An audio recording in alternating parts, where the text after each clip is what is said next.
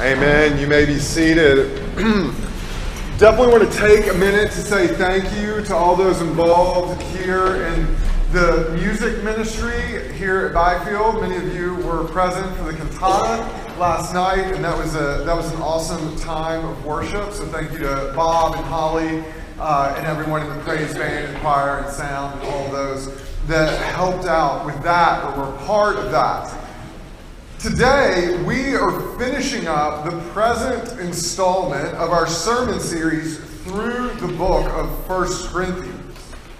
We will return to this letter from Paul to the church in Corinth later next uh, after the spring. In recent weeks, the texts that we have been focused on have been about communion. The way the Corinthians practice communion is one of the many problems they have. As with their other issues, the presenting problem is deeper than it first appears on the surface. In today's verses, Paul highlights the seriousness of the Corinthians situation. Let's turn now to 1 Corinthians chapter 11, verses 27 through 34. We are about three quarters through the book of 1 Corinthians. Today we will take one more step forward, reading from 1 Corinthians chapter 11, beginning in verse 27. Hear the word of the Lord. Whoever therefore eats the bread or drinks the cup of the Lord in an unworthy manner will be guilty concerning the body and blood of the Lord. Let a person examine himself then, and so eat of the bread and drink of the cup. For anyone who eats and drinks without discerning the body eats and drinks judgment on himself. That is why many of you are weak and ill, and some have died. But if we judged ourselves truly, we would not be judged. But when we are judged by the Lord, we are disciplined, so that we may not be condemned along with the world. So then, my brothers, when you come together to eat, wait for one another. If anyone is hungry, let him eat at home, so that when you come together, it will not be for judgment. About the other things, I will give directions when I come. Amen. The grass withers and the flowers fade, but the word of the Lord remains forever. The church in Corinth is dysfunctional. Paul highlights their dysfunction again and again throughout the letter of 1 Corinthians. They have issues with sex, wealth, idolatry, and even how they worship together. Paul's goal is to get them not just to see their problems, but to take them seriously. They don't seem to have much of a desire to do either. Underlying the various Corinthian issues is a fundamental misunderstanding of the gospel of grace that Paul preached and what that good news was supposed to mean for their lives. These verses are just one more time Paul is trying to straighten them, straighten them out. Grace is not a free pass. The Corinthians are guilty of abusing grace. For this reason, God has sent judgments on them.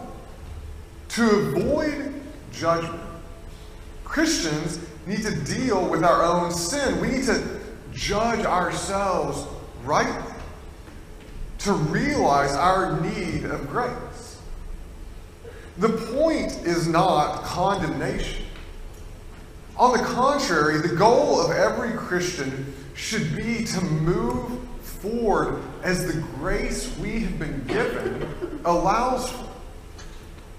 Today, we are going to clarify the connection between grace, guilt, judgment, condemnation and avoiding sin in the future.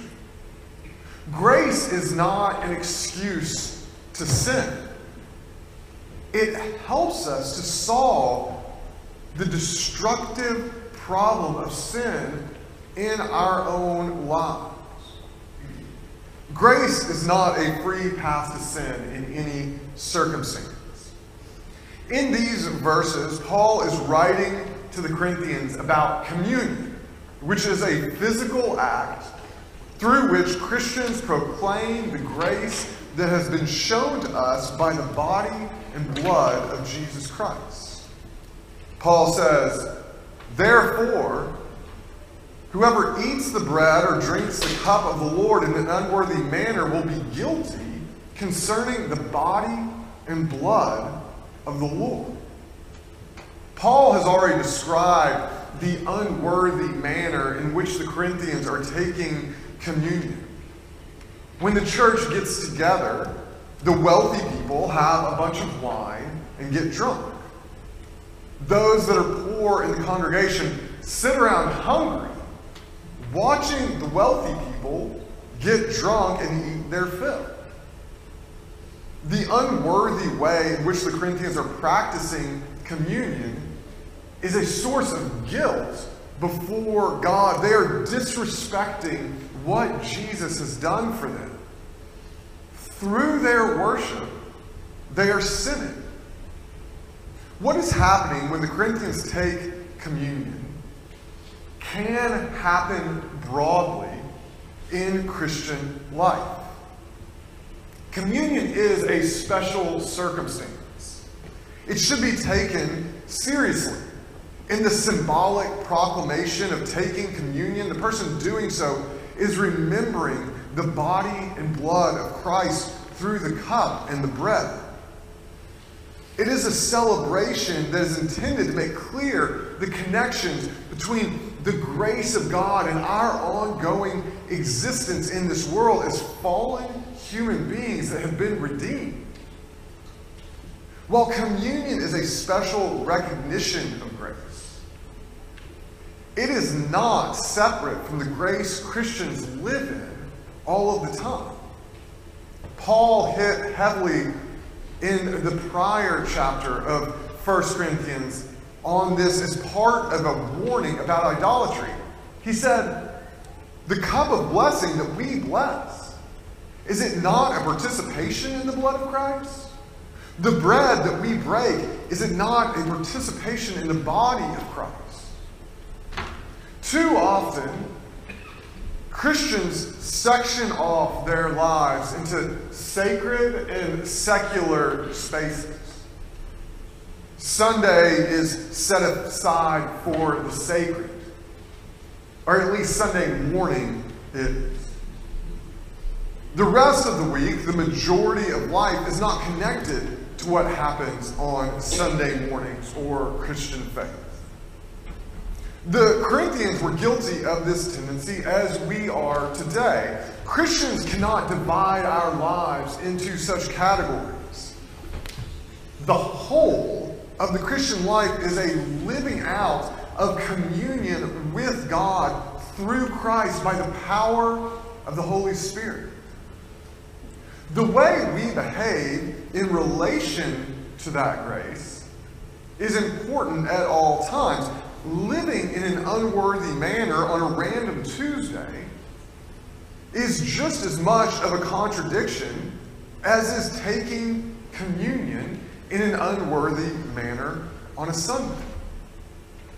Paul tells those in Corinth that take communion in an unworthy manner, they are guilty concerning the body and the blood of the Lord.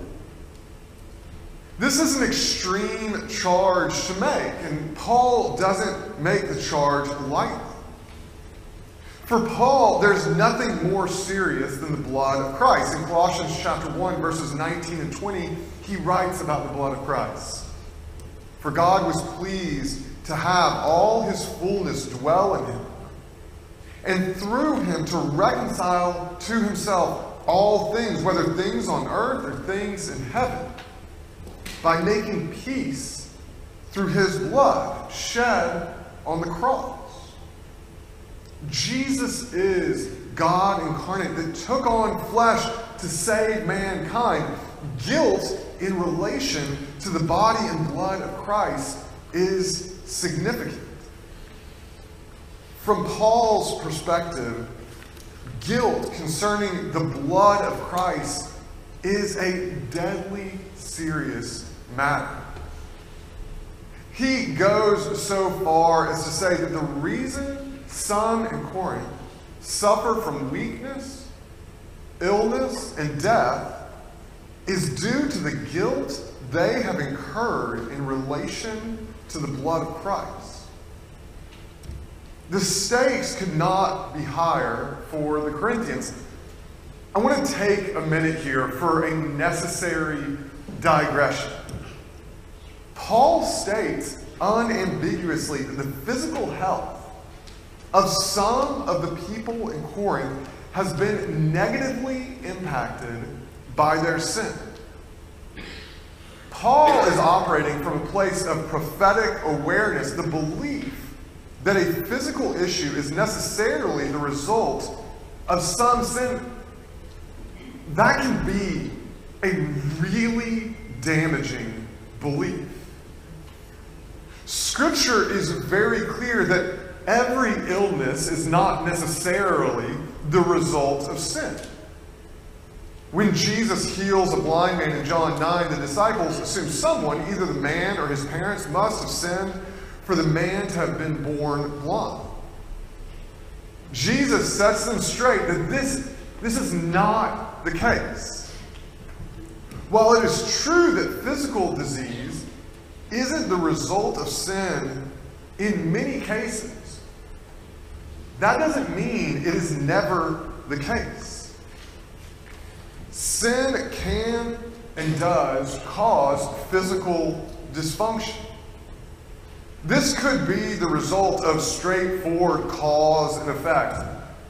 Whenever I see one of those old rock bands, like being interviewed, and I look at the guy that's been playing electric guitar for like 60 years in Rolling Stone, I'm like, that dude doesn't look good, right?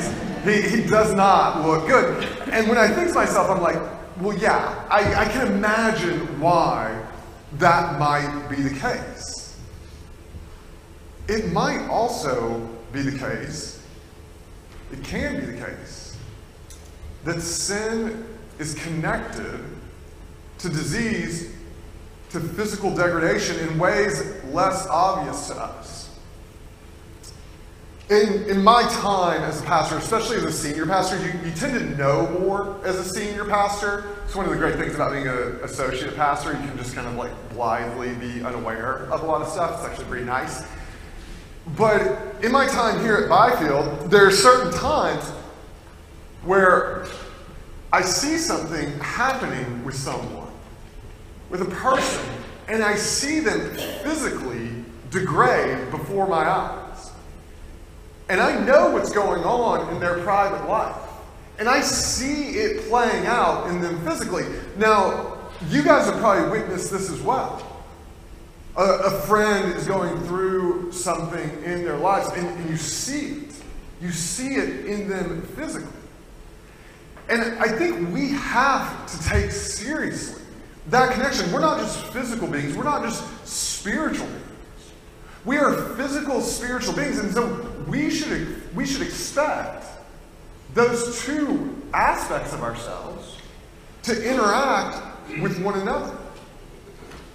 I have seen people living in unrepentant sin aged like a decade in three months, right? You just, you just see it on their faces.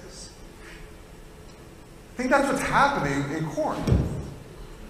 There are those that are weak or ill as a result of temporal judgment from God through sickness that has resulted from their actions.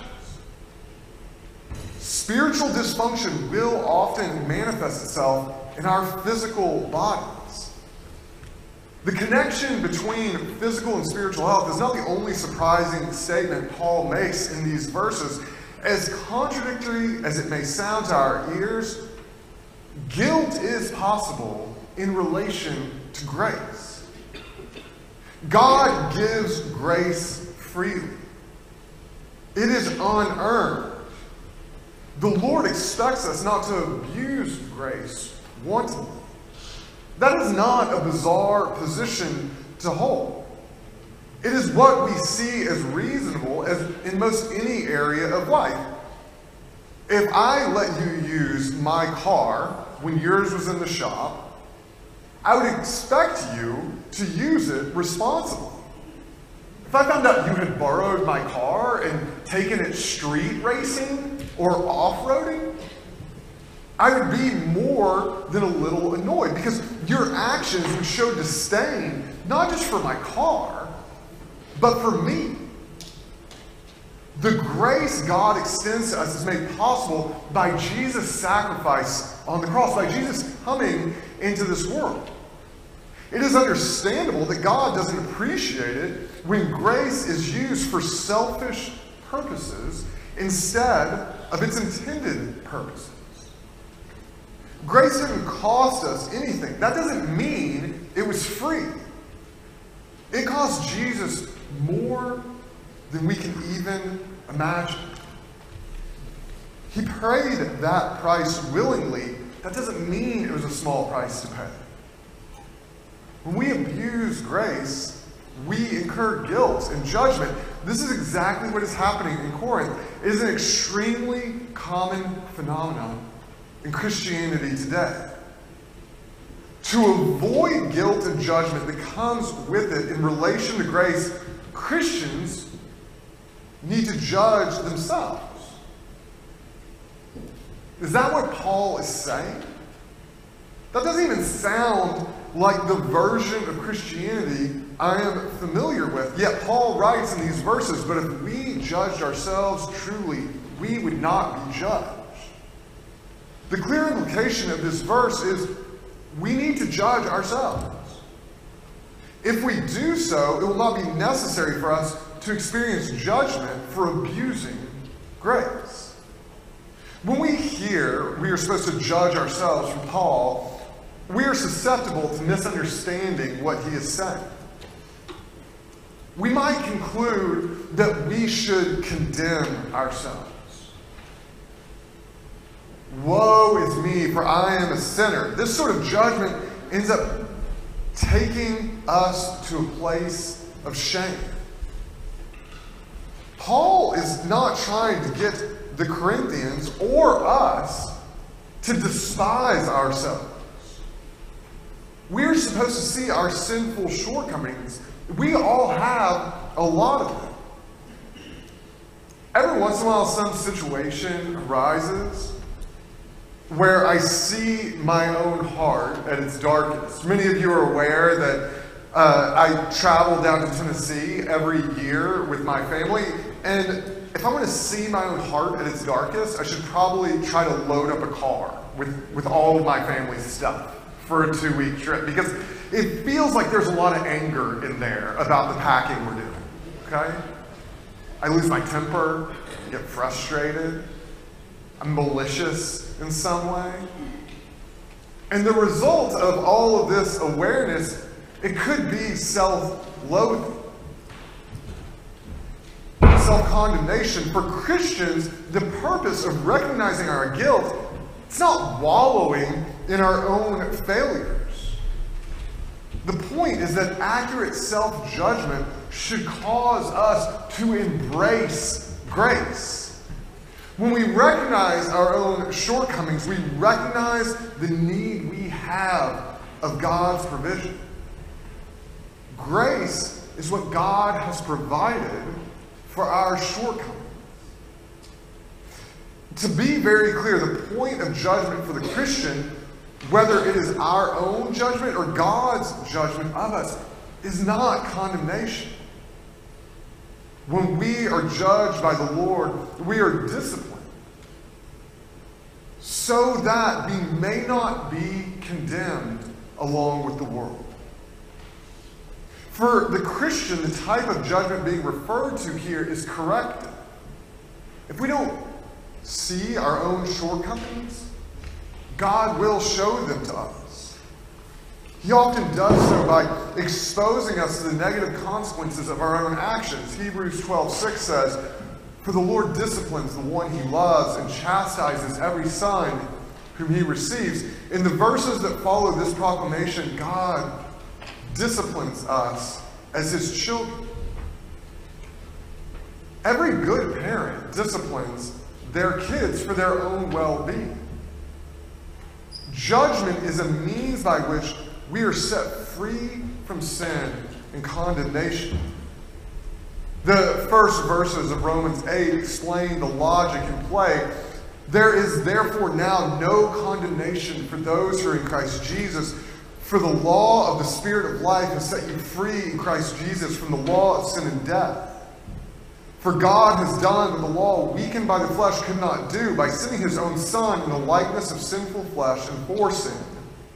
He condemned sin in the flesh in order that the righteous requirement of the law might be fulfilled in us, who walk not according to the flesh, but according to the Spirit. Sin is condemned in us so that the righteous requirement of the law might be fulfilled in us through Christ. Judgment is a necessary precursor to embracing the gospel. This is true when we come to faith. It is also true in an ongoing way for Christians as we continue to embrace the gospel more. Judgment is not supposed to lead to self loathing and condemnation, it is supposed to lead us to the grace that restores us. To us, it may seem as if Paul is making a mountain out of a molehill when it comes to the Corinthians and communion. The sinful way in which they are practicing communion shows their disregard for grace. The way they are taking communion is the way they're living their lives in general their faith, as they understand it, it allows them to do whatever they want. Instead of seeing the ways in which they are falling short, they think they're doing great. And this is not an isolated incident. Their behavior in church indicates they're not judging where they are falling short in any area of their lives.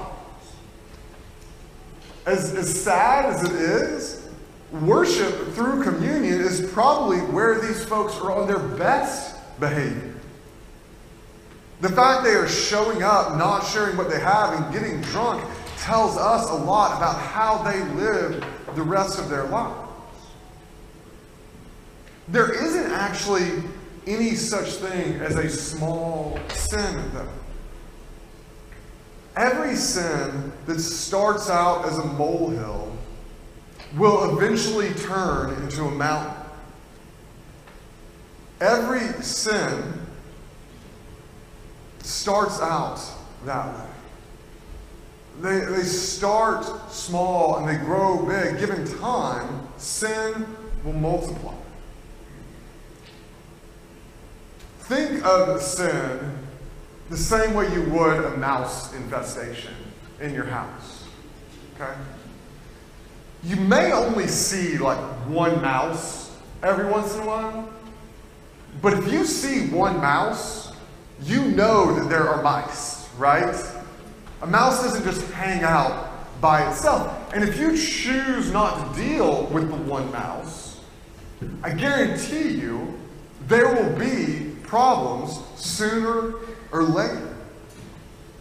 The best way to deal with sin is not to judge it when it occurs, but avoid sinning in the first place. Paul gives the Corinthians some easy advice about their own particular sin. Their sin is tied to how they are doing communion. He tells them, if anyone is hungry, just eat at home. Right? Has any more straightforward advice ever been given? That is all they need to do to avoid judgment in this particular area. If you're hungry, just eat first. If the Corinthians would just take a snack with them, they would be good to go. Sin is often not particularly complicated. Avoiding sin is a matter of taking preventative steps. Most affairs would never happen if one of the people involved sent an email or a text cutting off contact as soon as they began to suspect how strong their feelings were becoming. There are many people in this room that know there are simple steps to take to avoid a certain problematic sin.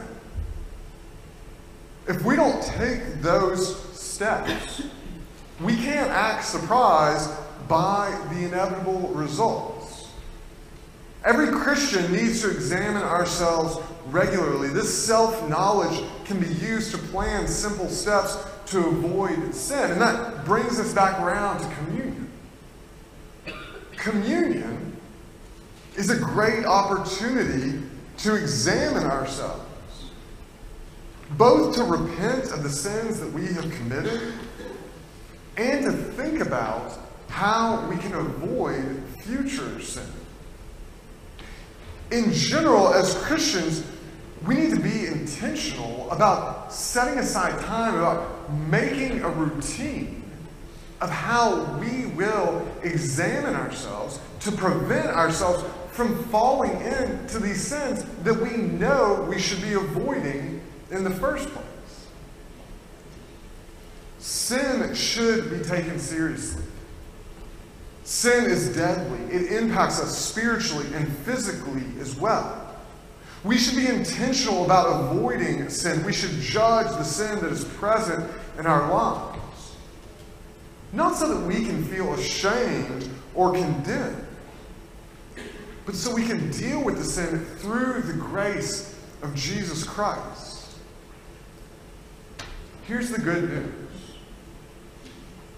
As seriously as we take sin, grace should be taken even more seriously. It is by grace that we participate in the body and blood of Christ, which is what communion remembers. We take grace seriously by recognizing its cost to Jesus Christ and also by remembering grace is not an excuse to sin, it is a solution for sin. The central miracle of Christianity is that the more grace we need, the more grace God supplies. The more grace we receive, the more we value the grace that we have received, and the more we realize the tragedy of our own sin. This drives us to avoid sin and embrace grace all the more. One of the, one of the tensions that I feel here, I feel as I was, as I was getting up here today is, in a lot of respects, this is, this is not a Christmas sermon, right? This is not Mary and Joseph. This is not Simeon. There's no donkeys in this sermon. But this message the message of grace, that's what Christmas is all about. There's always this linkage between Christmas and Easter and the Christian life as a whole. So as we continue in this Christmas season, let us remember, let us focus on the great gift of grace that God has freely given us through Jesus Christ that we might be made whole. That grace is our gift. Let's pray. Dear Lord, I know that there are various situations in this room today. There are those that need to hear the message of, of taking a sin seriously in their life. And there are those that need to hear the message of grace because they have condemned themselves so severely, Lord. Lord, I pray that your Spirit would work in the hearts of those in this room, and that we might all hear the truth that we need to hear from this passage. I pray that your grace would be at work in our lives, that we'd be moving towards towards spiritual wholeness. I ask all these things in Jesus' name.